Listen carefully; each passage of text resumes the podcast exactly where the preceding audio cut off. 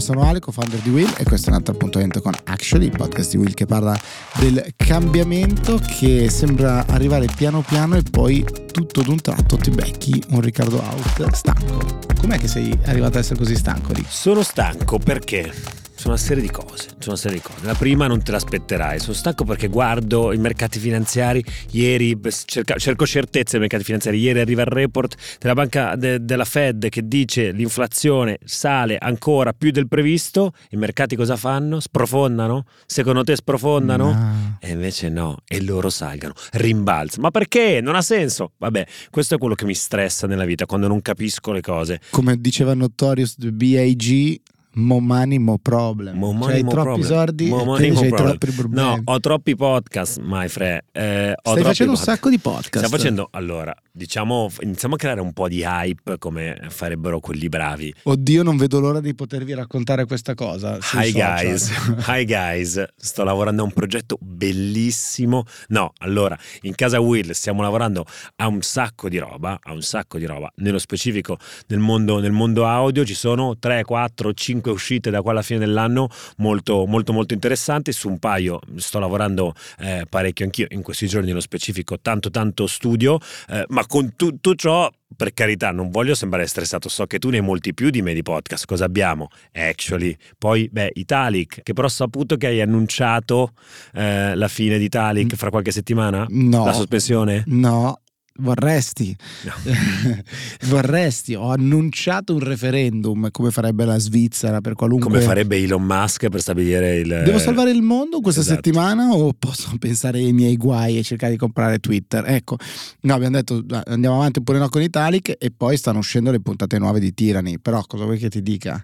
Tirani possiamo dirlo, possiamo dirlo, sono geloso in- sotto tanti aspetti, ma Tirani questa stagione sta spingendo, sta spingendo forte. L'episodio di Kadirov, devo dire, mi ha, mi ha- mi ha lasciato, mi ha colpito perché io già, già sapevo Kadirov, già sapevo, come Le- Leopardi lo sapevo, prof. Kadirov io lo sapevo. A casa la sapevi tutta, no? Esatto, e, e poi invece però con, con l'Osito avete fatto, avete fatto davvero eh, un bel numero. Adesso questa settimana cosa esce? E non te lo dico su cosa sono usciti, devi ascoltare. Me ne va- Anzi, sai cosa ti dico? Ti lascio il link in descrizione. Vedi? Ah, link in descrizione addirittura. Vabbè, ormai qua eh, siamo diventati degli gli influencer che non siamo mai diventati in realtà. Presso non- noi stessi. Esatto, influencer presso noi stessi, eh, ha studiato presso Università della Strada, eh, direi che a questo punto siamo pronti per eh, in realtà appunto invitarvi tutti, scherzi a parte, andare ad ascoltare eh, eh, i tanti podcast usciti questa settimana per Will e quelli che usciranno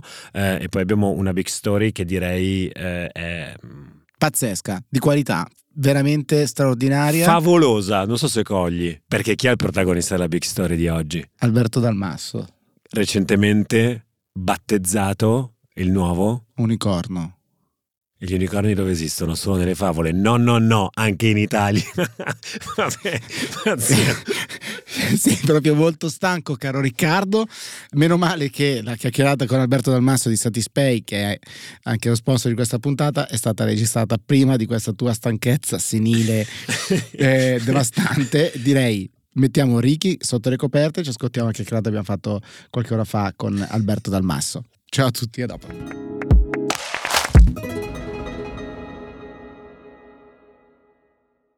Allora, eccoci qua, big story, Eh, stiamo inanellando, caro Ricky, eh, un al- uno dopo l'altro, quelli che, come ti ho già detto l'altra volta con Giorgio Di Casavo, agli, agli eventi delle startup bisogna andare là, tocchi, passi dietro le, orecchie sperando che portino bene anche a te, perché abbiamo eh, Satispay oggi, abbiamo Alberto Dalmasso, ciao Alberto, come stai? Ciao, benone, grazie a voi. Fantastico, molto bene, molto bene. Siamo molto carichi, felicissimi di averti qui con noi. Ehm, noi ci siamo incrociati a Torino di recente all'Italian Tech Week perché eh, si celebrava il vostro ultimo mega round che vi ha dato questo status di unicorno ufficialmente. Congratulazioni. Grazie. Ehm, chissà quante volte te lo sei già sentito dire sta roba, ormai magari ti è venuta a noia o forse no, secondo me io me lo No, ripeterei. non ancora, va No, bene. eh, io me lo ripeterei anche alla mattina guardandomi allo specchio mentre mi lavo i denti eh, per darmi coraggio per affrontare la, la giornata. Eh, ci racconti un pochettino magari il vostro viaggio per sommi capi, così usiamo dei, dei vostri momenti diciamo, per, per, analizzare le cose che sono cambiate, eh, a partire da quel video che voi avete fatto vedere a, a Torino, tu e, e, Riccardo Luna nella vostra, nella vostra chiacchierata, dove di fatto in maniera molto analitica, perché Lavagna, Gessetto, spiegavate qual era il problema ed è il vostro tentativo di crowdfunding, giusto è stato? Sì, assolutamente. Diciamo che Uh, sì, questo round lo possiamo legare a quel video effettivamente perché da adesso raccogliamo 320 milioni, valutazione da un miliardo, però uh, quel video dove uh, su una lavagna io e Dario abbiamo messo in fila tutti gli attori che oggi gestiscono un pagamento con carta nella sostanza per cercare di andare a far capire che nel mondo di internet e del mobile si poteva disintermediare e dare anche una, una risposta eh, alla lamentela dell'esercente che, che non è felice di accettare i pagamenti elettronici, che poi è un disagio per noi consumatori che preferiremmo non dover prelevare, perdere tempo tra resti e tutto il resto.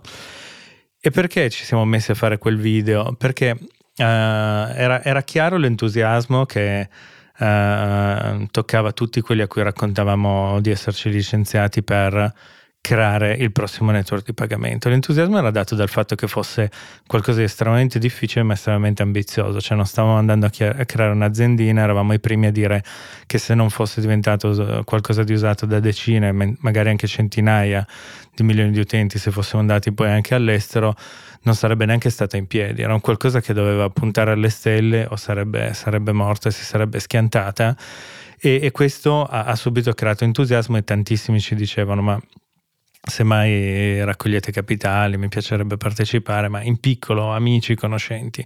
E quindi dopo pochissimo, quando avevamo fatto appena un, un paio di chiacchierate con, con, un paio di fondi, uh, e un angel investor ci, ci chiese, volete, ma voi cercate anche angel investor? Io ho cercato angel investor su Google. E ho detto Dario questo ci vuole dare dei soldi, ha un profilo, era una persona che, che, aveva fatto grandi cose in Nokia a suo tempo, ho detto vabbè dai allora mandiamo un video a, a un po' di amici perché magari abbiamo qualche ambassador. E quindi da lì è iniziato e mi ricordo Uh, avevamo detto serviranno tantissimi soldi per fare Satispay, quindi è vero che non c'è ancora nulla, è tutto sulla carta, abbiamo un business plan serio che ci ha aiutato a, a lavorare bene, avere degli obiettivi da, da, raggiungere e superare, però dobbiamo dire che uh, si investe un valore di 4 milioni, uh, carissimo per carità, non c'è ancora nulla ma l'argomento era che avremmo dovuto raccogliere molto di più e se credevano in noi, credevano nel, nella squadra, in quello che volevamo realizzare, dovevano capire che avremmo avuto bisogno di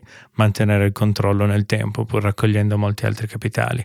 E credo che questo abbia un po' uh, poi definito il modo di fare di Satispay, eh, in un contesto dove ti suggerivano di uh, entrare in un incubatore. E noi abbiamo visto che non c'erano incubatori in centro città dove aveva senso stare e non ci siamo entrati, uh, ma ci siamo trovati nei co-working più che altro, che bisognava prendere i soldi del venture capital perché se no non aveva senso e avevi troppi azionisti non, e non riuscivi a gestire l'azionariato, abbiamo detto ma in realtà eh, forse non è proprio così, forse questi sono dei luoghi comuni, creiamo uno statuto forte, creiamo diverse categorie di azioni e, e capiamo dove siamo. Siamo in Italia. Il venture capital è piccolissimo. Uh, tutto il venture capital italiano non ha i soldi che servono a Satispay per, per, per fare quello che deve fare. Dove sono i soldi in Italia? Privati grande risparmio privato solo secondo al Giappone e grandi aziende che magari nel mondo finanziario poi uh, capiscono che conviene investire invece che farsi la propria Satispay. E infatti poi il secondo round fu anche lì, pensavamo di raccogliere 2 milioni e mezzo, avevamo parlato con molti angel investor perché non trovavamo la reattività che volevamo da, dal mondo venture italiano e mentre 20 angel investor decidono di investire quei 2 milioni e mezzo, anche una, una banca decide di fare altrettanto e convinciamo tutti che il round doveva essere da 5 milioni e meno male, se no li avremmo finiti troppo in fretta. Però credo che quel video racconti un po' una, un, pa- un paio di ragazzi che hanno cercato di, non, di essere un po' disillusi, di non provare a far finta di essere in Silicon Valley, di guardare all'Italia tutti i vantaggi e la bellezza che hanno questo paese e fare raccolta di capitali sapendo di, di essere qua e non laggiù. Allora, ci sono 200 elementi, cose che vorrei toccare. Eh, partiamo da una roba che è successa perché tu durante il tuo speech, mentre presentavi questo video, hai detto che 52 dei 60 a cui avete presentato questa, questo video hanno poi investito. E io passando poi per la sala ho sentito uno che si presentava e ha detto sono uno di quegli otto, ridendo amaramente. Quindi ho, ho simpatizzato diciamo, a livello proprio umano, personale con, questo, con questa persona. Eh, prima di toccare tutti gli elementi, però, spieghiamo magari a quelle due persone che ancora non conoscono cosa fa Satispay, cosa fa Satispay, che poi è esattamente l'oggetto di quel video, eh, fondamentalmente. Ah, Satispay è uno strumento di pagamento che possiamo definire a tre parti, eh, perché è indipendente dalle carte di credito e quindi eh, ha solo tre eh, soggetti in tutto il suo network, che sono il consumatore, l'esercente e Satispay stessa. Uh, nella sostanza, nelle mani degli utenti, un'applicazione che possono usare per pagare in negozio online, scambiarsi denaro con, con chi hanno nella rubrica e, e, fare pagamenti che una volta erano complicati, come pagamento tasse e bollette che fanno in un paio di clic. Il core sta nel fatto che siamo un intermediario abilitato, siamo collegati direttamente con la rete interbancaria in BCE e questo ci consente di spostare il denaro direttamente dai conti correnti eh, senza utilizzare i network delle carte, issuer, acquirer, tutta una serie di attori che consentono quando voi appoggiate la vostra carta su un POS di far uh, funzionare quella transazione. Sono minimo 5 attori e, e quindi Satispay nascendo poi nel 2013 con internet e il mobile, ha preso tutto quello che la tecnologia, la, regol- la regolamentazione metteva a disposizione, disintermediando tutti.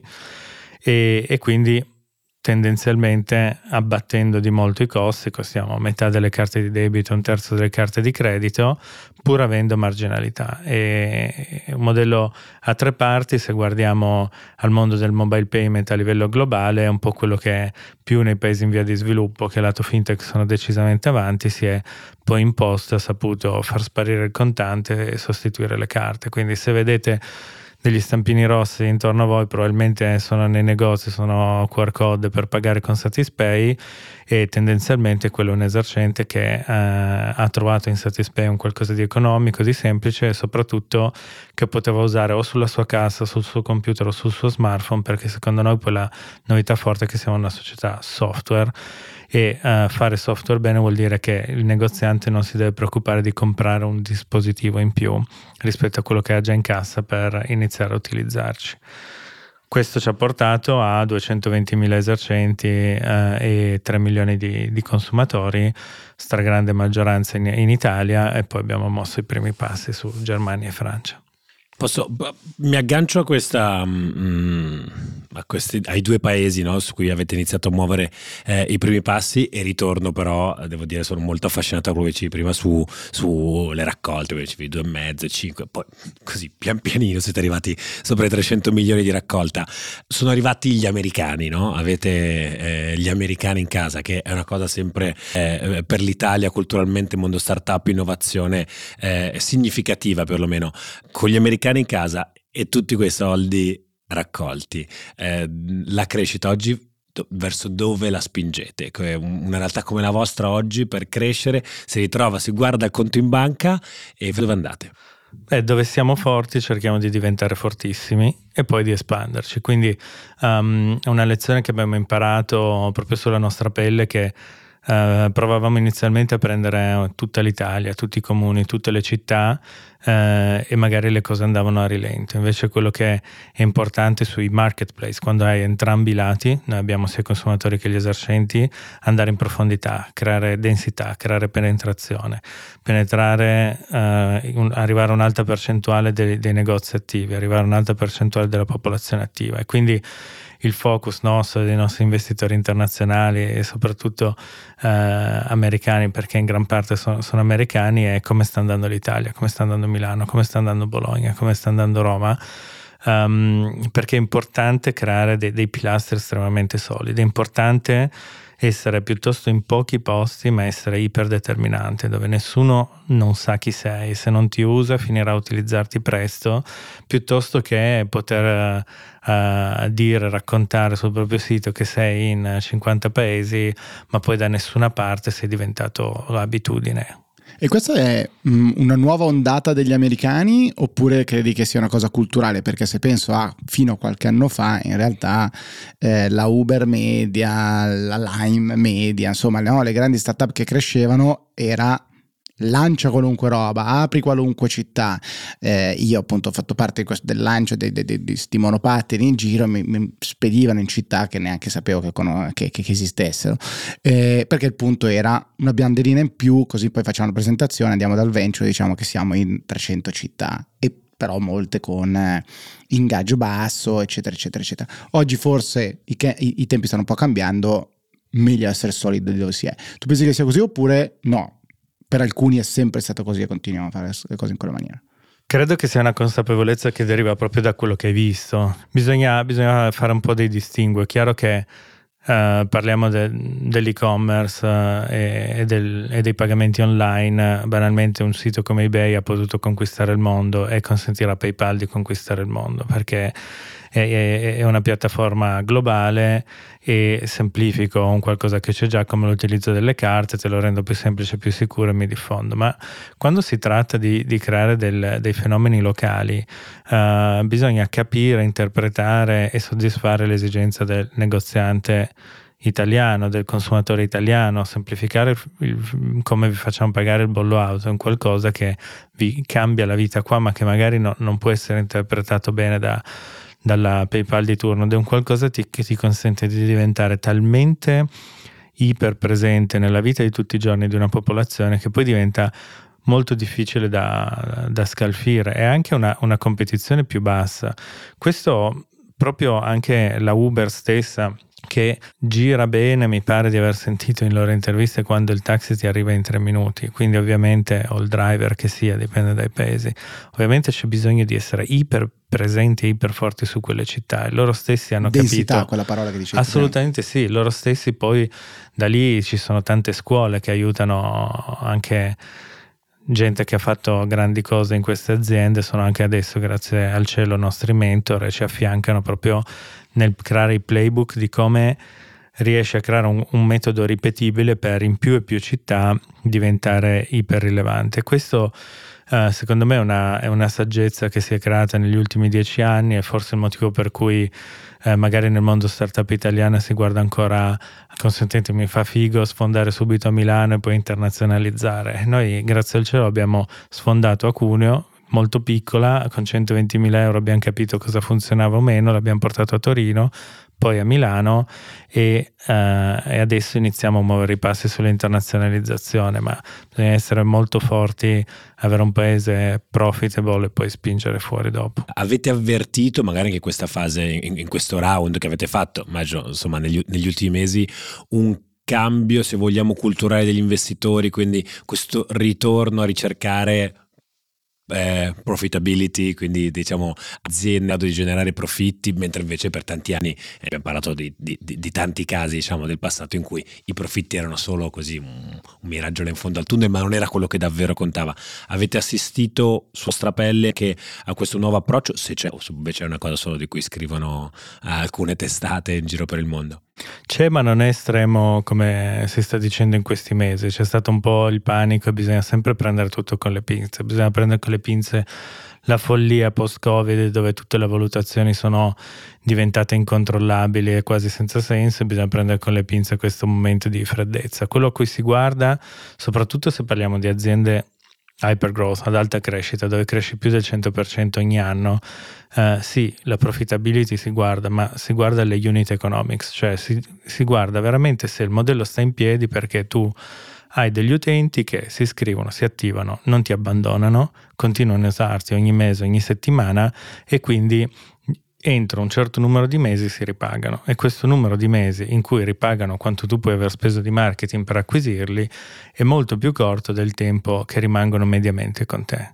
Quindi se gli utenti Satispay stanno su Satispay sei anni ti usano nel, e ci usano nel tempo sempre di più, noi possiamo anche spendere, fare perdita, uh, ma per raddoppiare più ogni anno la nostra customer base, a patto che questi utenti nel giro di due anni, magari anche tre anni se sono i primi di una nuova geografia perché sono i più cari da, da convincere, poi si ripagano. Quindi bisogna fare molta attenzione a dire ah, adesso quindi non puoi più far perdita, adesso è solo profitability. Eh, e anche qui credo che per far fare un po' il salto al, al, mondo tech italiano bisogna parlare molto di più di unit economics, court, eh, monthly retention, quindi guarda gli utenti che attivi in un mese, guarda come si comportano nei mesi successivi, guarda se li perdi o se rimangono con te e poi tutto si, si, chiude quando tu crei una customer base che ha senso, che è ingaggiata, che ha una relazione forte con te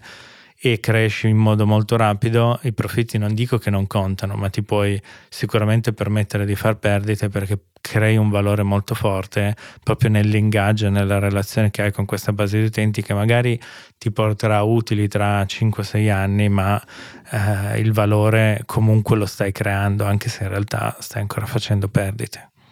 Ehm, qua ci piace ragionare su come arriva il cambiamento e eh, una mia fissa è che probabilmente è un mix di tre assi, quello della regolamentazione, quello di un cambiamento degli usi, dei costumi, delle, delle abitudini che eh, ognuno di noi ha e poi ovviamente grazie alla tecnologia, insomma, le cose che ci possono, possono dare una mano. Eh, il sistema dei pagamenti, il mondo dei pagamenti è abbastanza che gira intorno a questi tre assi, no? cioè sempre di più bisogna vincere l'idea di usare il contante, che magari direi che questa cosa culturalmente forse è passata, almeno per ampie parti della, della popolazione, la tecnologia, insomma, ci, ci, siamo e c'è un pezzo di regolamentazione. Eh, è arrivato l'obbligo mh, del pagamento elettronico, anzi del POS. Eh, anni fa, adesso è arrivata la, l'obbligo, eh, è arrivata la sanzione, ma con diciamo qualche difettuccio nella regolamentazione come vedi questo mix di queste tre cose? Magari appunto usiamo questo caso di regolamentazione per, per spiegare. Allora, sicuramente quello che, quello che, succede, i pagamenti sono un gesto quotidiano e se vogliamo che, che, si diffonda un'economia più sostenibile, più tracciabile, con pagamenti elettronici più, a costi più bassi anche per gli esercenti, le normative che hanno fatto la differenza sono quelle che hanno stimolato uh, uno a aziende come la nostra a nascere, quindi l'Europa ha impostato tutto un filone di direttive che si chiamano Payment Service Directive che hanno aperto a anche non banche come noi che siamo istituti di moneta elettronica la possibilità di entrare nel mercato, competere, fare strumenti di pagamento. Poi tutto il mondo delle detrazioni, defiscalizzazioni, quindi voi potete pagarvi il medico, la farmacia con Satispay come con carta, basta che sia un pagamento elettronico e ve lo potete scalare. Quindi tutto quello che ha creato, come dire, un contesto dove si può competere a prescindere dalla forma, ma basta che sia un, un pagamento elettronico con magari anche dei vantaggi fiscali o simili, ha portato eh, ad accelerare ulteriormente la, la, trasformazione. La tecnologia è stata chiave perché fatta bene la tecnologia semplifica la vita e non vi dico i settantenni, ottantenni che ci ringraziano perché non devono più contare le monete al supermercato o farsi aiutare dal cassiere perché poi la tecnologia fatta bene aiuta ci sono, sì, ogni tanto c'è, c'è della normativa un po' miope. A, a, suo tempo noi eravamo molto piccoli nel 2015, però era uscita questo obbligo del POS, che poi è obbligo di accettare carte, che non aveva mai avuto una sanzione. Di recente è stata implementata la sanzione molto bassa, se parliamo nell'ordine di 30 euro, se un consumatore vuole pagare con carta, l'esercente non l'accetta, allora lo può denunciare, questo può ricevere una piccola multa credo che sia un'occasione persa. Uno perché facciamo di nuovo vedere dal lato sbagliato agli esercenti che magari ancora non amano il pagamento elettronico, il pagamento elettronico perché l'obbligo ti viene un po' da dire ma perché mi devi obbligare, ho già tutti i miei problemi, i miei costi, l'inflazione e bisogna sempre spingere facendo sì che loro lo colgano come il consumatore vuole quello e il mio cliente e io lo, lo accontento, ma soprattutto non parlando di carte lasci la competizione e quindi quell'esercente dirà vediamo che alternative ci sono. La battuta che faccio è chissà perché ci sono un sacco di banche che propongono il contratto POS e per uno o due anni non ha commissioni sotto i 10 euro, forse perché Satispay non ha commissioni sotto i 10 euro, costa solo 20 centesimi sopra. Quindi la competizione, eh, lasciando le normative il più aperte possibile, come suggerisce anche l'Europa, e quello che uh, fa la differenza. La, normativa comunque va in quella direzione, poco importa adesso a una Satispay che ci sia questo errore dal nostro punto di vista, perché comunque ormai noi cresciamo e ci diffondiamo, però è un peccato perché dalla competizione si migliora, possiamo migliorarci anche noi e se oggi qualche tech company guarda in Europa per fare disruption sui pagamenti e vede in Belgio che i negozi sono obbligati a accettare pagamenti elettronici, qualunque essi siano, banalmente in Italia vede che si parla di carte e dirà ok, non è il paese dove andare a, a cercare di portare novità. Però provo a, a, a, tradurre e spiegare, cioè se sostanzialmente oggi la normativa, correggimi se sbaglio, la normativa ad oggi dice che appunto c'è questa sanzione e parla di pagamenti con carte, giusto? Mentre si, si, parla sempre di pagamenti elettronici. Questo che cosa vuol dire? Che lato eh, il merchant, il, il commerciante, insomma l'esercente, per non essere eh, a rischio sanzione se ha un posto diciamo che accetta le carte lui è a posto a quel punto no? deve accettare deve dire di sì quindi non esatto. può avere il posto e dire ah no per, que- per 5 euro no, no non carta, pa- esatto. come succede a volte su quelle auto bianche e, e invece fosse stata più aperta diciamo la, giustamente correttamente aperta la normativa anche, anche Satispay era il, il, minimo giusto per evitare la sanzione a questo punto. Sì, avere almeno uno strumento elettronico uh, che non abbia anche costi magari per, perché il consumatore debba aderire, ma come se volete pagare le tasse online le potete pagare certo. con carte, con Satispay, con bonifici, se volete pagare lo psicologo e avere la detrazione lo potete fare con qualunque strumento e quello avrebbe portato anche chi offre i post agli esercenti non dire ah beh tanto sono obbligati posso anche non fare sconti a dire ok devono prendere qualcosa magari guardano altrove è meglio che tengo i costi bassi Insomma, per dirla con Margrethe Vestager, la santa protettrice di questo, di questo podcast, è un po' come se attraverso eh, la mossa del, del, legislatore italiano e questa normativa sull'obbligo dei POS, quindi delle carte di credito all'interno dei locali commerciali, si stesse concedendo un eh, illegittimo vantaggio competitivo nei confronti di uno dei soggetti che opera nel più ampio mercato eh, del settore dei, dei, pagamenti, all'interno del quale sono anche tutti i provider di servizi di pagamenti elettronici, come ad esempio eh, il vostro è una mala traduzione, diciamo così, dalla direttiva alla, alla legge sì, la direttiva europea sugge- ha come pilastro di non fare norme che favoriscono uno strumento piuttosto che un altro, però eh, ormai diciamo la trasformazione partita e i consumatori non si fanno eh, distrarre da una piccola sanzione come questa, non è quello che farà la differenza però il contesto di norme a 360 gradi sta spingendo verso nuovi strumenti. Quando era nata la prima direttiva sui pagamenti aveva proprio lo scopo nobile di far nascere nuovi competitor che creassero innovazione. Adesso ci sono priorità diverse nel mondo che sono anche forse un po' più preoccupanti però rilevanti che sono l'indipendenza dei continenti e degli stati in un contesto geopolitico difficile di guerra dove l'Europa si sta interrogando sul fatto che due terzi delle transazioni econ- elettroniche che si muovono nel nostro continente sono mosse dai uh, eh, network di pagamento delle carte e PayPal. Quindi questo fa capire, cioè l'Europa economia enorme non, non, si basa nelle transazioni su un qualcosa di, di europeo.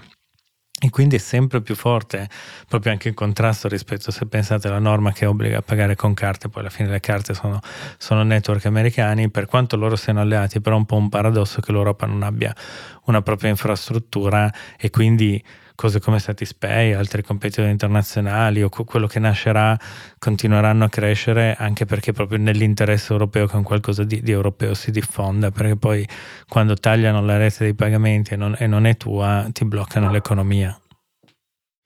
Eh, tu prima hai parlato eh, di espansione internazionale. Una delle prime volte che sono venuto in ufficio da voi ho scoperto una cosa che io da Medioman quale sono, orgogliosamente, no, orgogliosamente no, ahimè sono, eh, eh, ad esempio la propensione al contante in Germania, che non mi aspettavo. E soprattutto prima parlavamo della cura che bisogna mettere per servire davvero un paese, no? Quindi stare qua, crescere, crescere fino a che, non dico non hai più nulla da crescere, ma insomma finché sei veramente solido, imparato un sacco di lezioni. Quindi la domanda è, uno, what's next della, dell'internazionalizzazione ovviamente l'avete già fatta, ma qual è, qual è, la traiettoria di crescita e quali sono i fattori per determinare dove andare. Cioè avere gli americani adesso in, in cap table vuol dire che ti spingono a crescere, ad andare in America, ad andare in tanti X paesi, oppure voi avete una vostra roadmap, avete dei fattori che guardate per decidere come e quando andare in un paese.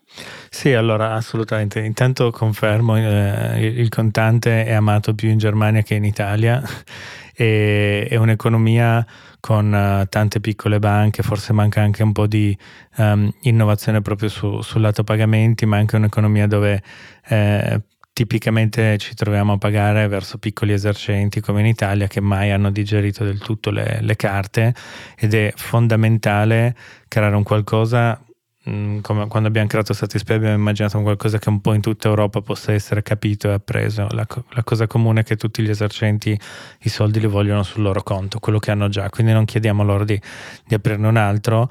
Um, con questi grandi investitori internazionali, soprattutto americani in cap table, anche la, la valutazione così alta si giustifica dal fatto che innanzitutto se sfondiamo e conquistiamo l'Italia, passiamo da 3 a 20, 30, 40 milioni di utenti, comunque può valere molto di più anche solo sull'Italia. Poi la vera scommessa è che possa diventare il prossimo network di pagamento europeo e quindi ci si muove scegliendo dove andare. Banalmente sulla Germania c'è tantissimo da sostituire il contante.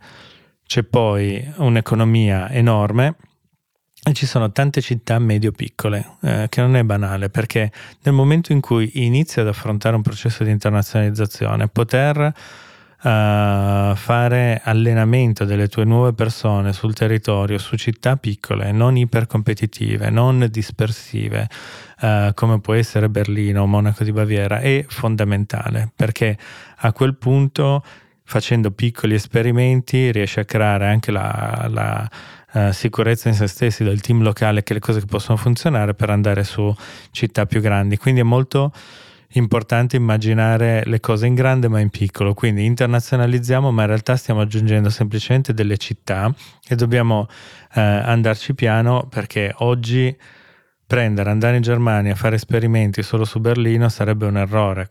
And- se le cose vanno come devono andare, il prossimo round sarà magari da 500 milioni, un miliardo, e a quel punto hai quello che serve per veramente farti notare a, a Berlino. Per contro la, la, Francia è molto curiosa, è diverso da, dalla Germania dove vai e ti presenti all'esercente come l'alternativa eh, alle carte che non gli sono mai piaciute, che costa meno vai da, in, in, Francia dove le carte sono usatissime e noti che in realtà c'è una curiosità uh, a provare più cose in parallelo e uh, semplicemente aprirsi a quello che può volere il consumatore e essere molto attenti alla user experience. Quindi in Francia stiamo notando un'attenzione al fatto che se l'esercente a bordo è su un'app che viene aperta dai consumatori che li possono trovare, uh, possono pagare dal tavolo senza avvicinarsi al posto, eccetera. Quindi L'importante è che il servizio serva, che tu possa portare un vantaggio di costo, di, di, di, user experience e poi bisogna sapere un po' come venderlo e magari cosa aggiungere a livello locale che può veramente semplificare lì la vita delle persone. Andare fuori, far sì che l'ambizione del diventare europei non sia poi quello che ti, ti ammazza perché metti lì tutte le tue risorse e prendi facciate. Qualunque cosa facciamo per la prima volta la facciamo sbagliata. Quindi bisogna sbagliare in piccolo, prendere appunti e poi, fatto piccole città e preso mazzate su piccole città, andare a conquistare i paesi.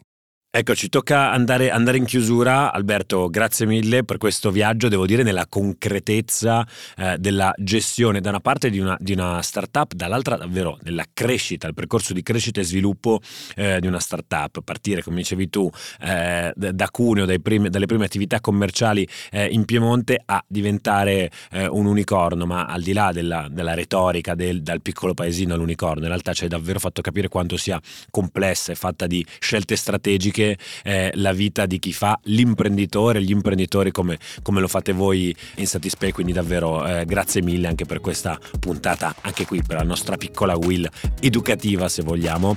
Eh, grazie a tutti e a tutte, ci sentiamo alla prossima puntata di Actually. Grazie a voi, sono sicuro che anche voi crescerete tantissimo. Ci proviamo, ciao a tutti. Ciao.